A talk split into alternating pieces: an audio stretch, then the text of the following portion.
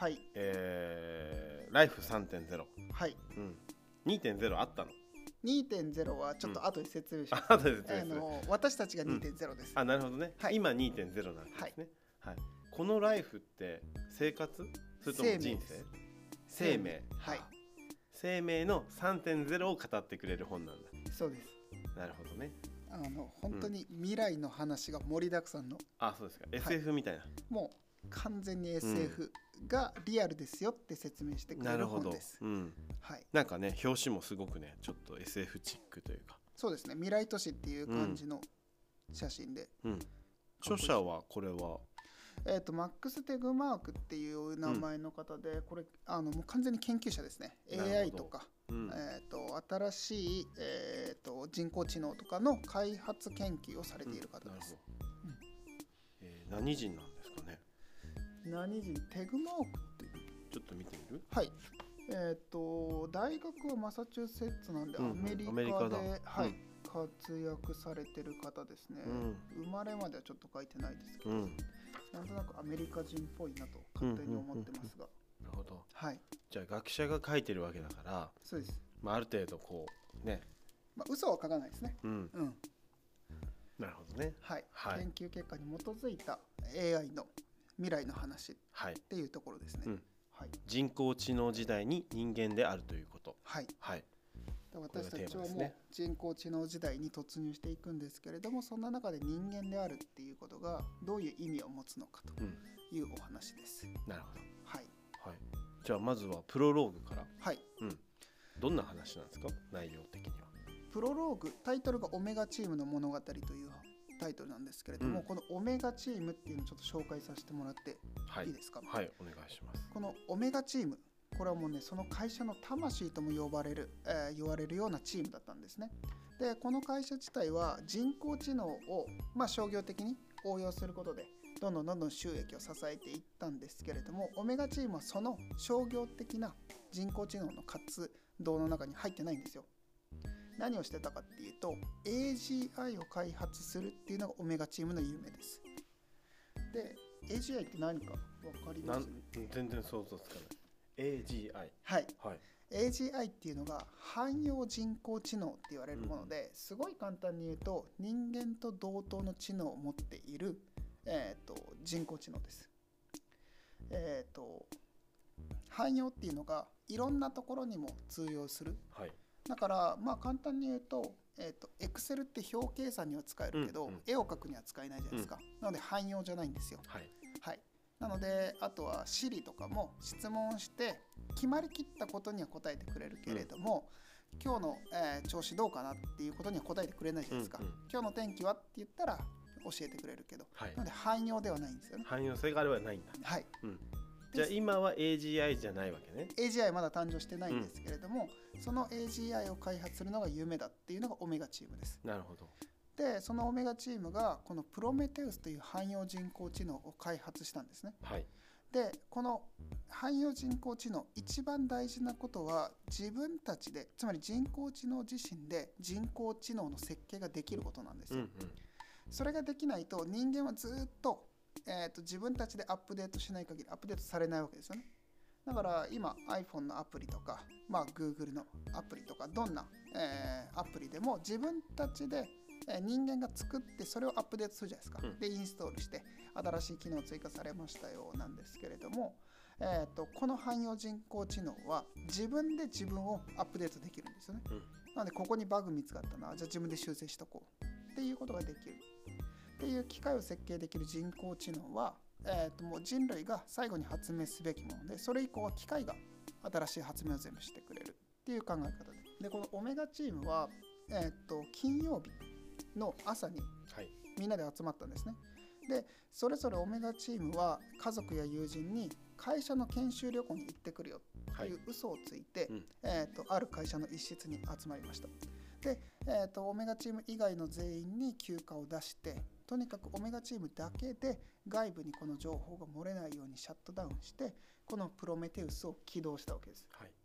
でこの汎用人工知能が最初に起動した時のその知能指数は人間よりも圧倒的にうん。劣っていたんですけれども、ただ劣ってはいたんだけれども自分で自分を賢くできるわけです、うん。だから自分で自分をどんどん賢くしていくわけですよね。人工知能が。はいでそこから10時11時12時13時14時っていう風に1時間ごとにアップデートをどんどんどんどん加速していって14時を過ぎた時にもう人間が、えー考えられる知能を圧倒的に凌駕していた。でもそれぐらいのレベルまで達していたんですね。でそこで達した時点でオメガチームは次のステージに進みます、うん。この戦略の何かっていうとこのプロメテウスを運用するためのお金を稼ごうというふうに考えるわけですね。で何で稼ぐかっていうとまあクラウドソーシング。うんこれって人間かどうかってバレないじゃないですか。やり取りする見えないですよね。顔見えないんですよ、なので例えば文章の間違い誤字脱字をチェックしてくださいとかこの表の計算を全部やってくださいとか人間だったら手入力ですごい面倒くさいものをそのプログラムをプロメテウスに作らすわけです、うん。そしたら一瞬でできると。でそのプログラムをクラウドソーシングを使って、えー、と処理してでお金をずっと稼ぎ続けると、でもこれ1個のアカウントでやったら死ぬほど怪しいじゃないですか、プロメテウスってやつがめちゃめちゃ稼いでる、まあすごい天才っていうかねこ そうなんですう処理能力がすごいわけですね。異常なんで、えー、とこの朝9時から14時、まあ、さらにそれ以前からオメガチームはクラウドソーシングのこのサイトのうんうん。アカウントをとにかく作り続けたんですよ。はいつまり偽名でうん新しい Google、はい Gmail とかを作って、うんとにかくたくさんのアカウントを作り続けてフェイクのアカウントを大量にやってそれを全部プロメテウスに使わせたんですね。うんって言ってお金をどんどんどん稼がせたと。画像を分類するとか文字起こしだとか説明文をちょっと説明文の執筆をするとかそういったことをやり続けたんですね。でそのうちクラウドソーシングの仕事がなくなっていったと。じゃあそこでどうしたかっていうと今度はアニメーションの制作に進んだんですよ。でアニメーションの制作で、まあ、ネットフリックスとかはいアマゾンプライムとかに、えー同じように、えーまあ、サブスクの形で、えーとプロメテウスが作ったアニメーションを世界中の人に見てもらおうと。で世界中のクリエイティブな才能を発信するんだっていうダミーの会社作ったんですよね。でダミーの会社作ってプロメテウスにとにかく映像とか映画とかの文法を勉強させるわけです。はい。過去の映像をめっちゃ見せて。でその時の批評とかボックスオフィスとか売り上げを全部計算させて覚えさせたらどういう映画だったらヒットするのかどういう法則があれば、えーまあ売れるのかっていうのが勉強させてその結果プロメテウスはアニメーションを大量生産できるよそうれになって。も作れるわけだしね、そうなんですよ、うん、プロデューサーとなんだろう制作者をはい一人で担えるわけじゃないですか。そうです、うん。プロメテウスさえいればそれが全部できるわけですよ、うん。でそうやってもう大量生産のアニメーションを作っていくとはい。それを見た人たちからしたら見たことないアニメが、しかもめちゃくちゃ面白いと。はい。でネットフリックス上にもない。うん。アマゾンプライム上にもないなんかこれはすごい地方のなんか例えばアメリカの聞いたこともないようなはい。都市でとか、南米のある地方でとか、うん。えー中東のあるエリアでとかっていう聞いたことないアニメーション作家がもうコツコツと作ったものだって説明をされていると。でこれ見たら面白いと。っていうのを見まくるわけですよね、でそうするともうクラウドソーシングに頼らなくてもこのサブスクでプロメテウスはずーっとお金を稼げるようになったうん。わけですよ。でこれが第2ステージでプロメテウスの計画はまだその次があって今度メディアを始めます。つまりニュースサイトを始めるんですね、でニュースサイトを始めた時に何したかっていうと完全に無料でしかも世界中にいる優秀な、えーまあ、フリーランスの、えーとメディアのライターとかそういう人たちを、えーと大量のそのサブスクで手に入れたお金はで雇うわけですね、うんうん。そしたら良質なメディアコンテンツが一斉にプロメテウスのところに集まるわけです。はい。でそれを、えーといろんな国で流していくと。うん。で例えば対立がひどいところだったらお互いの情報をちゃんと調べて、うん。より平等でより公正な、えーニュースを流すと。はい。でそういうところの国って結構偏った情報とか多いじゃないですか、うん例えば独裁政権があると、はい。独裁政権用の、えーと放送されてると、まあそれでメディアでねコントロールされてる部分あるもんね。でもインターネットをつけてプロメテウスのサイトにはい。アクセスすると、うん。中正で中立ではい。公正なニュースがどんどん流れていると、っていうところをやっていくとだんだんそういう独裁政権がうまくいかなくなっていくわけうんですよ、だってもうどんどんどんどんと賄賂だの、はい。悪いことがバレていくから、っていうメディアがどんどん立ち上げていくとでそうすると他のメディア赤字になっていきますよね。だって信頼がもう全然違うから、そうするとそういった会社をどんどんどんどん買収していって、うん。世界的なメディア企業が成立するわけです。はい。でそうすると世界的に公正で、えーまあ、フェアであの平等な世界を作るっていう発信をし続け、うん。さらに教育機関にまでそのプロメテウスは手を伸ばしていきみんなをどんどんどんどんとフェアな思想をはい。ばらまいていくわけですね。